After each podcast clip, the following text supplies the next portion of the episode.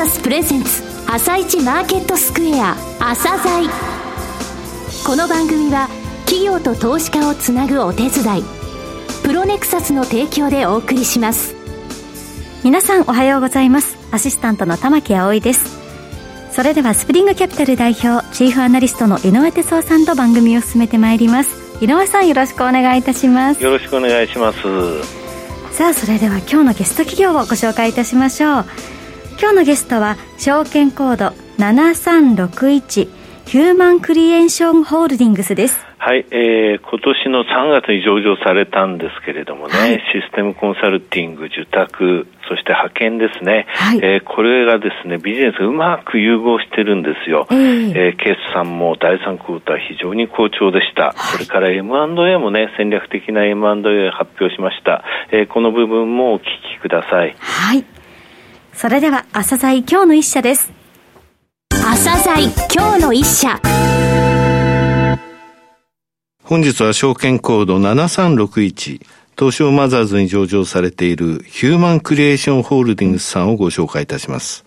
お話しいただきますのは、代表取締役社長の富永邦明さんです。本日はよろしくお願いします。よろしくお願いいたします。えー、上場されたのは今年2021年の3月ですね。えー、IPO の際のですね、開示資料、えー、見させていただきましたが、非常に充実していらっしゃいまして、また業績はですね、これまでとてもですね、着実な数字でしたので、随分大人の会社が上場したなという印象を持ちました。えー、まずは簡単に事業内容についてお話しください。はい。当社グループですけども、創業自体は1974年と、まあ非常に歴史のある会社でございます。はい、あの、現在当社グループは持ち株会社、ヒューマンクレーションホールディス当社と、連結対象子会社。4社によって構成されていて、はい。うん。まあ、エンジニア派遣と、それからコンサルティング及び受託分野の日本柱で、え事業を展開しております。あの、私どもですね、この日本柱で事業を展開しているというところに加えて、はい、当社グループの場合、最上流工程と言われる、いわゆるコンサルティングという分野から、はい、それからシステム開発をして納品した後、うん、まあ、保守運用業務と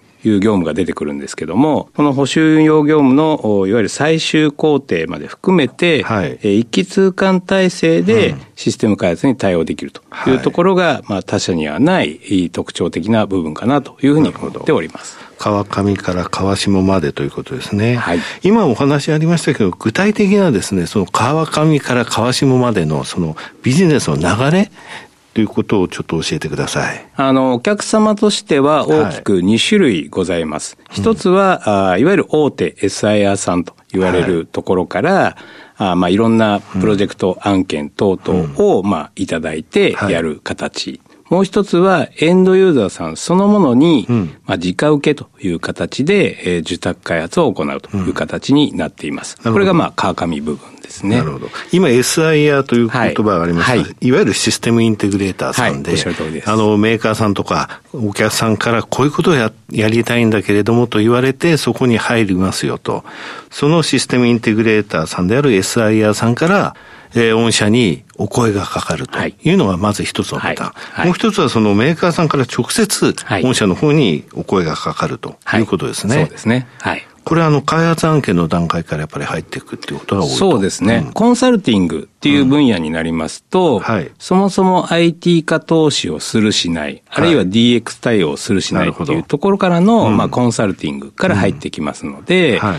まあ、そういう意味では超上流工程と申し上げる方が正しい状態かもしれません。はい、はい、でその後実際に、じゃあこれは IT 投資しよう、DX 対応しようとなった時に、いわゆるその開発における要件定義というものが始まってまいりますので、ここからがいわゆるシステムインテグレートのお仕事になってくるのかなと思います。あの、システムの利用者となる、まあ、エンドユーザーから直接受託する場合においては、このお客さんというのは非常に私ども多岐にわたっておりまして、提供先としては金融サービス業界、あるい。は製造流通業界、エネルギー業界、まあ、公共医療業界等々を、まあ、開発領域についても、非常に多岐にわたっているというのが特徴の一つかなとも思っております。はい、先ほど事業保会社4社があると申し上げたんですが、はい、まあ、特にあのお話ししておきたいのが、経営コンサルティング、あるいは IT 企画提案を行う子会社の一つであるアセットコンサルティングホース、はい、ACF という会社でございます。うん、まあ、こちらの方は、えっ、ー、と、2019年の7月に新設をした会社なんですけども、はい、その後、システム開発等々を行うという意味で、うん、いわゆる最上流工程を取ったという形になっているもんですから、はい。うんまあ、ここの、まあ、勢いというか、成長性というのは著しいものがございまして、うん、いわゆる最上流工程を取って、その後開発につなげるというグループ全体の流れがうまく拍車がかかってきたというのが、この ACF 設立後の姿になっております。なるほど。はい。さて、御社の強みですね、社長としてはどういうふうにお考えなのか教えてください。あの、私ども事業として日本柱、コンサルティング及び受託分野の事業と、はい、それから IT エンジニアの派遣という形で、はい、2本立てで行っております。はい。この日本柱、日本立てで行っている理由としては、はい、単なる派遣、うん、あるいは単なる受託っていう形ではなくて、はい、いわゆる平常時には、えー、システム技術者、えー、IT エンジニアを派遣の形でお客さんのもとに常駐をさせます。はい、で一方で、えー、受託分野の案件が取れた時には、はいうん新しく受託チームを生成し直すという形をとっておりまして、はい。うんまあ、平時においては稼働率をきちんと上げていく。はい、で、自宅が取れた時には、まあ、高粗利になってくる案件が多いので、はい、まあ、粗利を狙って新しいチームを作り直すというところで、うん、いわゆるその、高い稼働率と利益率の高さ、双方を享受することが可能なモデルになっていると。これ、あの、御社のビジネスモデルで、ちょっとね、誤解されてるところあると思うんですよ。あの、技術者派遣でしょっていうふうに言われて、あ、違いますよっていうふうに、あの、私申し上げるんですが、それこの部分ですよね。そうですね。派遣があっても、その後、住宅っていう形、派遣とあの、請け負いってありますけれども、これはプロジェクトとして受託できた時っていうのは、派遣チームって一回派遣を解いて、受託開発チームって言いますか、はい、受託チームでもう一回作り直すんですよね。そうですね。なるほど。なので、あの、派遣だけやっているというような誤解がまだまだ市場の中ではあるように思っておりまして、そうではなくて、2本やっていると、日本柱でやっているっていうところが、まあ大きく皆さんにお伝えしたい部分でございます。はい。先ほどお客様が多岐にわたっているとい。うお話させていただきましたが、あまあ今現在も特定の企業様であるとか、業界に依存せず、我々のグループで、えー、売上首位のお客様であっても、はい、まあ、全体に占める売上シェアは、まあ、数パーセント程度というところでございます。はい、かつ、常時、うん、300社以上のお客様と取引を行っていると。いう状況でございまして、いわゆる今、旬な企業様と常時取引ができるというところも強みの一つかなというふうに思っております。先ほどあの SIR さんのパターン、それからエンドユーザーのメーカーから直接っていう二つあるというお話ありましたが、SIR さんとのパートナーシップって言いますか、えー、関係性っていうのはやっぱり強いんですか？そうですね。特定の企業様に依存はしていないのですが、はい、一方で、大手 SIR 様からは、うん、あ不可欠なパートナーとして認識されていると。いう自負がございます。これはいわゆる一気通貫体制というものが、うんいわゆる我々の業界ですと、企画だけします。開発は他社さんお願いします。はい、あるいは企画したものがあれば、開発だけさせていただきますと。いった同業他社が非常に多い中で、まあ、我々のグループは一気通貫、コンサルティング、企画提案、うん、それから開発、その後開発したものを保守運用すると。いう業務まで、まあ、全てに責任を持つと。いうところの、まあ、当社の姿勢、うん、あるいは技術力が評価されていると。い。うところから、はい、大手餌屋様からは不可欠なパートナーとして認識されていると。うん、あの、どこかに丸投げするっていう行為が我々のグループは一切ございませんので、うん、餌屋様から見ても、やはりそのエンドユーザー様に与える安心感というものが非常にあるんだというお話をいただいておりまして、まあ今もそうした形でいろんな案件が当社にもたらされているというのが現状でございます。えー、さて、御社ですね、9月決算ですが、8月10日に第3クォーターの決算単身を発表されました。えー、まずはこちらについてお話しください。当社第3四半期の決算発表を先日させていただいたところでございますが、第三四半期を終えた時点で過去最高益を達成していると。いう状況でございます。三、はい、つ利益がありますが、三つともということですか？そうですね。はい。営業利益、経常利益、はい、親会社株主に帰属する四半期純利益、はい、いずれも、えー、3級の最高時点で。ということですね。売上高もこれ、あの、通期の見込みの約73%ぐらい売上高、えー、進捗しておりますが、まあ、これ予想通りという感じですね。計画通りですね。計画通りということですね。はいはいじゃあ、ここまでは順調に来てますよ、ということをお伝えしたいということですね。はい、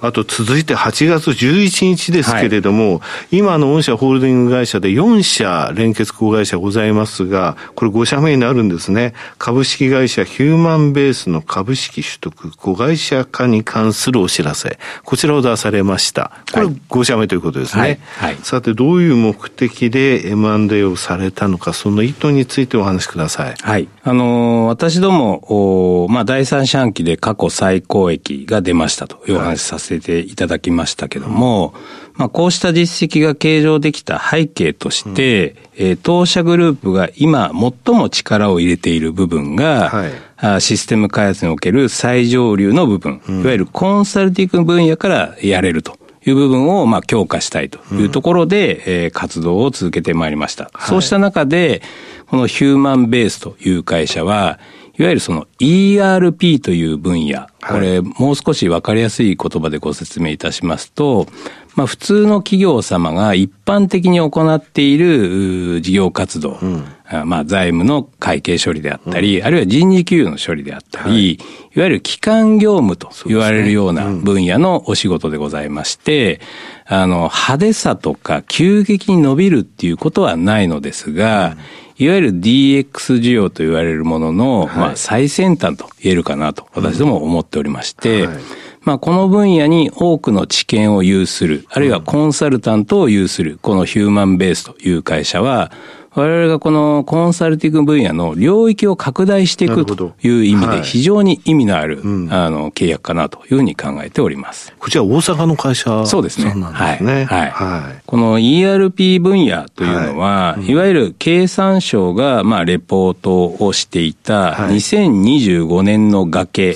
と言われる部分の、まあ、いわゆるきっかけになった分野でもございまして、うんね。うん、昔の仕組みと申しますか、はい、レガシーシステムというものは、2025年にはほとんどがそのサポートを得てしまうという状況にございます。はいうん、なので、えー、約8割の企業様が DX に対応していかないといけないという状況になっている中で、この ERP 分野っていうのはその中心部分かなというふうに思っております。はい、なので今後数年はこの需要が非常に活性化すると我々は見ております。ここ進まなかったら日本の GDP これぐらい削れちゃうよってそういうお話まできちんと経産省出してますからね。はいはい、経産省は12兆円という資産を出されてましたね。はい、そうですね。はい、DX 化推進、その時の対応として、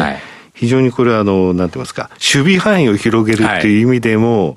今回の M&A というのは期待できるよそうですね。ということですね。最上流の守備範囲を広げるというところと、うん、まあ2025年の崖と言われる部分なので、うん、まあ必ずある需要という部分で非常に意味があるのかなというふうに思っております。はい最後になりましたが、リスナーに向けて一言お願いします。あのー、私ども、コンサルティング領域の、まあ、成長加速のために、まあ、先ほどのヒューマンベース社の買収含めて、うん、えー、今年の6月にはグローステクノロジーズ社との、まあ、事業譲り受けという形で、今期 M&A を2件行ったところでございます。はいあの、こちらを十分活かしていくためにも、まあ、今後の成長に注目していただければというふうに思っております。富永さん、本日はどうもありがとうございました。ありがとうございました。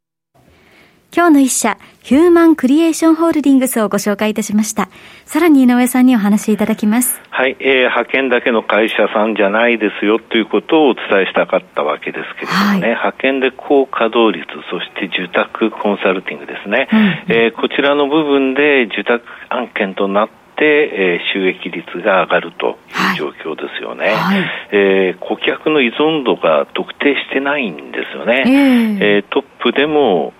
数パーセント300社以上、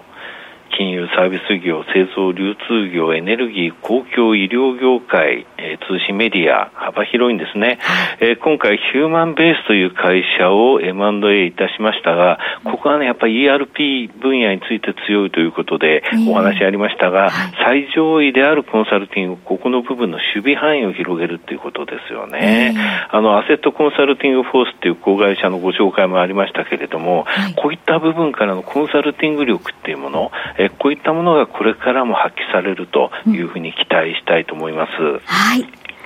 今日の一社はヒューマンクリエーションホールディングスをご紹介いたしました。それでは一旦お知らせです。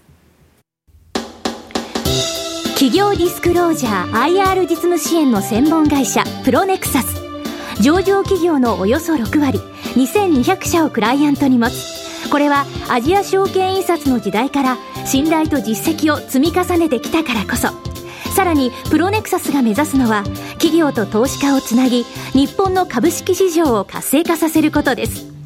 プロネクサス私たちは個人投資家の皆さんを応援します。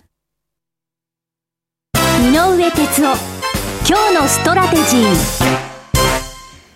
それでは井上さん、後半の解説もよろしくお願いいたします。はい、えー、この1ヶ月ぐらいね、あの、3回離合計5日、25、75日の移動平均乖離を足して、その、うん、えー、プラス5%水準、マイナス10%水準というお話をしてるわけなんですけれどもね、はい、ダウのね、プラス5%水準、ちょっと過熱感が感じられるところっていうのが、実はね、月曜日に出たんですよ。はい、3万5596ドルでプラス5%のところは3万5600 125ドルと上回ったんですね。それで結果的に、えー、今朝終わったマーケットでは6日ぶりに SP と SP500 と、えー、ダウは反落したっていう感じなんですが、はい、このもう1か月でもこの5%水準を超えるのは単日なんですが3回出てるんですよね、えー、でその後ちょっと下げるっていうのが出出てるんですが、まあ、ヘルシーな調整ということなんですが、うん、一方で日本でございますけれども、えー、下がってきてます、この水準が、マイナス10%水準、えー、打診買いの水準は昨日現在2万7101円。日経平均でね、はい、えー、プラス5%水準2万8503円、えそして昨日の日経平均は2万7424円、つまりマイナス10%水準のところに324円、3円か、はい、えー、もう少しで下がったらそこにタッチするよっていうのであんまり元気はないんですけれども、えー、まあ、そこまでタッチするとね、上がってくるわけなんですよ。はい、それであの8月2日以降の4回の月曜日のうち3回大きく理由なく上げたよってお話したと思うんですが、えー、今週月曜日は453円に景気落ちたんですね。はい、この時の手口見てみるとね、ね、やっぱり先物がクレディ・スイス、JP モルガン、それから BNP パリバー、ABN アムロ、そしてソシエテ証券というのが出てきてるのね、うん、このうちクレディ・スイスとか、えー、ソシエテ証券と CTA 商品先物系のファンドの、えー、手口で使われるんですよ。はい、ですので、えー、結局ガチャガチャやる商品先物系ファンドとか、えー、それからね、あの、最低取引、これによって、うん、え先物が動いちゃってるというので月曜日に意外高意外安が起きるっていう状況。これは変わってないっていうことなんですよね。はい井上さん本日もありがとうございました。それではまた来週もよろしくお願いいたします。この後は東京市場の寄り付きです。朝鮮この番組は企業と投資家をつなぐお手伝いプロネクサスの提供でお送りしました。